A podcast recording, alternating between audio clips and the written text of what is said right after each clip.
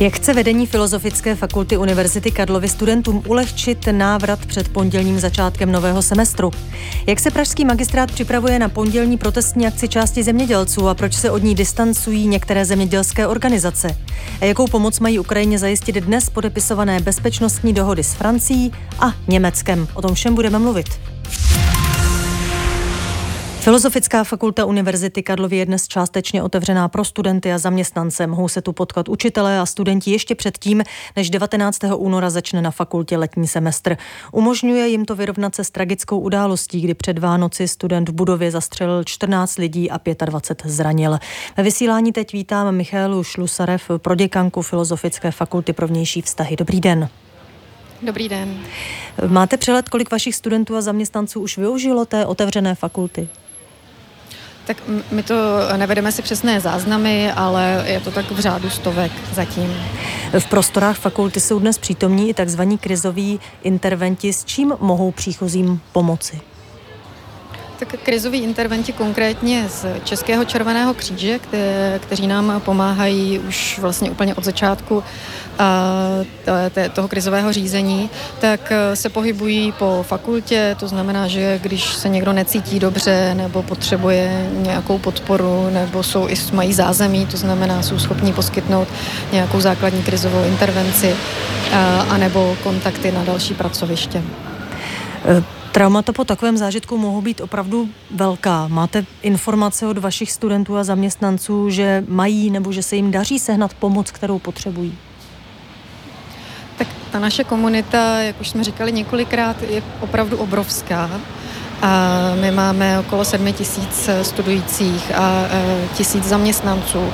To znamená, že samozřejmě nemáme přesné údaje, ale pravidelně komunikujeme s celou tou komunitou, nabízíme jim podporu, která je co nejvíce variabilní, to znamená, jsou tam podpůrné e, skupiny e, sdílecí, nezdílecí, terapeutické, nabízíme možnosti individuálních terapeutů, sezení, duchovní podporu a podobně. Takže se spíše snažíme vytvářet co největší síť, která může jim pomoci a zároveň je neustále informovat o tom, že ta síť tady je. Jaké změny budou pro studenty a zaměstnance viditelné na začátku semestru v souvislosti s bezpečnostní? K jakým opatřením jste se e, zatím rozhodli? Tak e, zatím vlastně e, jedeme v podobném režimu jako předtím. Zaměstnanci teď momentálně e, dostávají nějaké první školení k bezpečnosti. To znamená, že začínáme plnit plán bezpečnostního odboru Univerzity Karlovy, který byl vydán a začínáme postupovat postupně podle toho plánu, což znamená, že ta největší váha k té bezpečnosti je na nějakém výcviku, informování a podobně a zároveň se teprve budou instalovat třeba ty systémy včasného varování a podobně. Já předpokládám, že jste určitě v kontaktu e, speciálně s těmi zraněnými studenty a zaměstnanci. Připravujete něco speciálně i pro ně? Samozřejmě jsme s nimi v kontaktu, nebo ta eh, rektorát přebíral tu za, úplně nejko největší komunikaci. Co pro nás je důležité jako pro filozofickou fakultu, že s nimi komunikujeme možnosti studia, aby mohli pokračovat. Máme informace o tom, že mm, jako vlastně téměř všichni chtějí pokračovat ve studiu, to znamená, že teď je na nás, a abychom si vyjednali nějaké možnosti, jak je co nejvíce podpořit. A to se zatím daří. A další věci plánuje se eh, setkání s rodinami eh, zesnulých, což je opět na té rektorátní úrovni a to se má konat do konce února. Takže se dá říct, že k zahájení semestru je tedy všechno připravené. Rozhodně ano, a ta budova normálně bude otevřena od pondělí a mm, na rozvrhováno je od přízemí do třetího patra, čtvrté patro je jediné, které zůstává uzavřené, ale jinak běží podle plánu, podle harmonogramu akademického roku. Říká Michála Slusarev, proděkanka Filozofické fakulty Univerzity Karlovy. Děkuji, naslyšenou. Já děkuji. Mějte se hezky, nashledanou. Pondělí chtějí se svými traktory v Praze protestovat někteří zemědělci. Avizují, že se chystají zablokovat pražskou magistrálu u budovy ministerstva zemědělství na Těšnově a chtějí pořádat schromáždění před úřadem vlády. Policie proto chystá bezpečnostní opatření na dodržování pořádku a pravidel silničního provozu. Mají dohlížet stovky policistů. My teď podrobnosti dodáme s Vítem Hofmanem, mluvčím pražského magistrátu. Dobrý den. Dobrý den. Jsou ty akce, které se na pondělí chystají nahlášené a v souladu se zákonem? Eh, akce jsou nahlášené, ono se jich děje hned několik. První schromáždění se udějí na Malostranském náměstí. Tam nově se dozvídáme, že nebudou od pondělí až do čtvrtka, ale měly by se uskutečnit jenom od pondělí do úterka. Další schromáždění by mělo být o kousek dále před Strakovou akademií, to znamená u úřadu vlády. Tam by se schromáždění mělo uskutečnit také od pondělí do úterka. No a to nejvýraznější schromáždění, tak eh, to je ta jízda traktorů, která bude do Prahy přijíždět z eh, šesti nebo osmi směrů a eh, jejich cílem je zablokování magistrály před ministerstvem zemědělství. K tomu schromáždění nám dnes došly poslední podklady, to znamená, že i to je formálně za to ohlášené. Hm. Blokování magistrály může zásadně omezit průjezdnost pro sanitky a pro hasiče. Jak to chcete řešit? No, nejenže může, ale blokování magistrály zcela jistě dopravu ovlivní nejen v této lokalitě nebo v širším okolí, ale e, prakticky v celém městě. Ono v zásadě pro zablokování magistrály v obou směrech by stačily pouze dva traktory a pokud eh, se již do hlavního města vydá ten eh, organizátory avizovaný počet, kde už se bavíme o vyšších stovkách, ne tisících, tak eh, ten dopad na dopravu bude zcela zásadní. No a jak no, budete řešit zásadní. právě ten průjezd sanitek a hasičů? Zcela zásadní bude právě e, pro dopravu i složek IZS a hasičů. Organizátoři sice avizují, že tento průjezd složkám IZS umožní, nicméně my jsme upozorňovali, že ta realita bude stoprocentně úplně jiná, než si ji oni představují. No a třeba hasiči e, budou muset e, pozastavit činnost na své centrální stanici v Sokolovské ulici, protože by z ní zkrátka nevyjeli. No a proto složky eh, tyto situace řeší, budou rozmistovat se jednotky po hlavním městě tak, aby byla obsluha těch a výjezd těch, eh, nebo výjezd těm případným přípravům, eh, případům zajištěn. Ale samozřejmě způsobuje nám to všem velmi výrazné dopravní komplikace. No jak budete třeba konkrétně řešit situaci, kdy sanitka se prostě nemůže dostat ke zraněnému člověku, protože tam je blok, blokáda? Tak takovou situaci zcela jistě ne, nebudu moci řešit já nebo my, my, my od stolu. Myslím policie. Budou muset eh, řešit policisté a záchranáři přímo na místě. Eh, co doporučujete tedy samozřejmě těm, kteří... Pak, eh, pak taková situace, ještě doplním, promiňte, samozřejmě pak taková situace e, může být sankciována, kdy nebude vytvořena e, záchranářská ulička, nebudou dodrženy e, šířky pruhů pro průjezd IZS a tak podobně. To jsou samozřejmě případy, které bude policie na místě řešit tak, aby ten průjezd mohl být zaručen. Ale pokud se bavíme o těch eh, stovkách, nebo tisících techniky, tak samozřejmě i to řešení bude složité. A co doporučujete tedy těm, kteří v pondělí jezdí do Prahy do práce?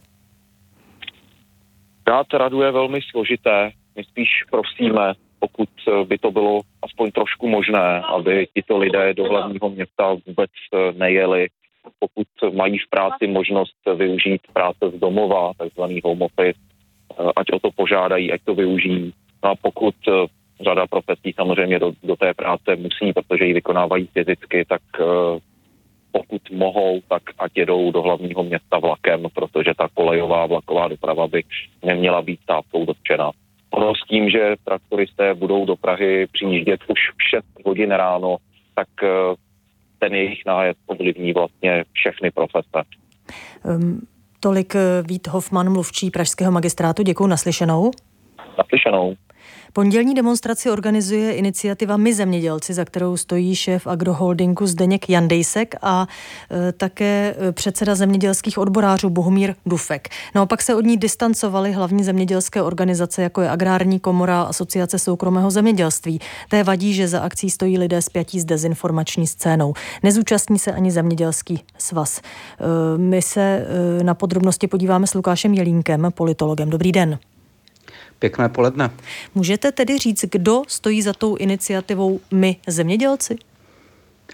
Jsou to lidé, kteří sice mají nějaký vztah eh, k zemědělství, nebo alespoň někteří z nich, ale zároveň lidé, kteří reprezentují tu protestní scénu, někdy až antisystémovou scénu, která je kritická nejenom k zemědělské politice, ale obecně k Fialově vládě a často i eh, vůbec k panujícímu politickému a ústavnímu systému. Vlastně se vůbec eh, nedivím tomu, že část farmářů tady tuto akci vysloveně odsuzuje a říká, říká, že eh, se na ní přilepili lidé z dezinformační scény, kteří v životě na poli nestáli, na, na poli nepracovali a e, o té práci nebo o, samém to, o samotném tom oboru toho e, vědí strašně málo. Zkrátka podařilo se e, panu Duvkovi a panu Jandejskovi nabalit určitou skupinu lidí reprezentující sice menšinový segment zemědělců, ale vzhledem k tomu, že jsou velmi aktivní a navíc mohou pracovat s těžkou těžkou technikou, která velmi snadno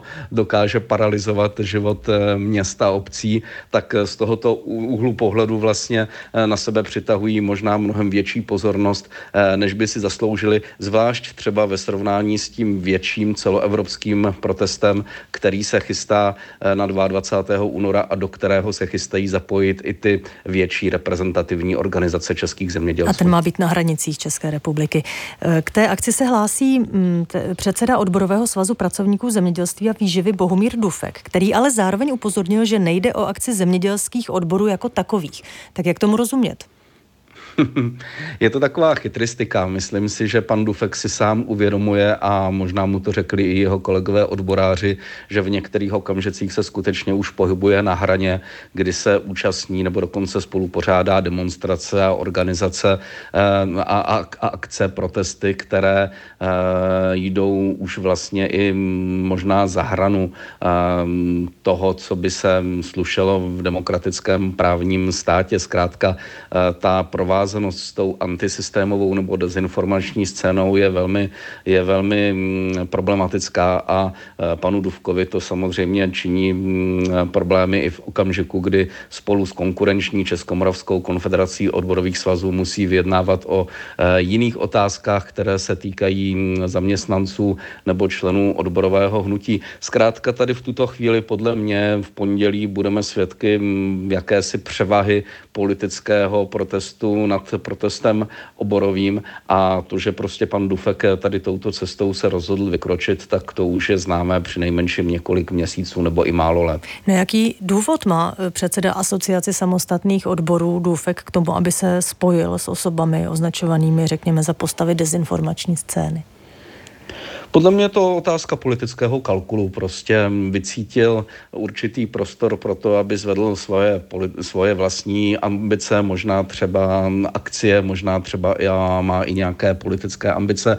Eh, těžko říci, ale není první ani poslední v tom českém a nejenom českém prostředí eh, podobných eh, často i výrazných osobností, které se přidávají tady k této scéně, bychom našli více napříč Evropou, ale je to možná trochu škoda, že to do značné míry zastínuje ten samotný problém zemědělských protestů, který podle mě eh, jde dokonce i za hranice těch stížností na administrativu nebo na eh, zelená pravidla Evropské unie. Myslím si, že kdo se podíváme i po České republice, tak vidíme, jak je zemědělství jako obor eh, odsouváno na druhou kolej jinými obory a to často i doslova, kdy vidíme hm, rozrůstající se průmyslové zóny anebo nejrůznější skladiště v prstencích kolem měst na úrodné zemědělské půdě. Vůbec se nedivím tomu, že jsou zemědělci ve stresu a v takové situaci může třeba někdo i uposlechnout ten radikální hlas, se kterým dneska přicházejí pánové Dufek nebo Jandejsek. Říká Lukáš Jelínek, politolog. Děkuji, naslyšenou. Nemáte záč, hezký pátek. Centrum Mnichova se změnilo v pevnost, a to kvůli bezpečnostní konferenci, na kterou se i letos jedou desítky státníků, včetně českého prezidenta Petra Pavla. Na prezidenčním fóru bude jedním z hlavních témat vedle střetu Izraele s hnutím Hamas nebo vztahu západu s Čínou vývoj války na Ukrajině. Zítra na Mnichovské konferenci vystoupí vůbec poprvé i prezident Volodymyr Zelenský. Ještě předtím se zastaví v Paříži a Berlíně, kde podepíše bilaterální bezpečnostní dohody. Víc řekneme s Tomášem Řepou, odborným asistentem Fakulty vojenského leadershipu Brněnské univerzity obrany. Dobrý den. Dobrý den. Jak mají být, eh, alespoň podle dostupných informací, nastaveny ty dohody Ukrajiny s Francií a eh, Německem? Posouvají nějak významněji ty bezpečnostní vazby Kyjeva právě s těmito zeměmi?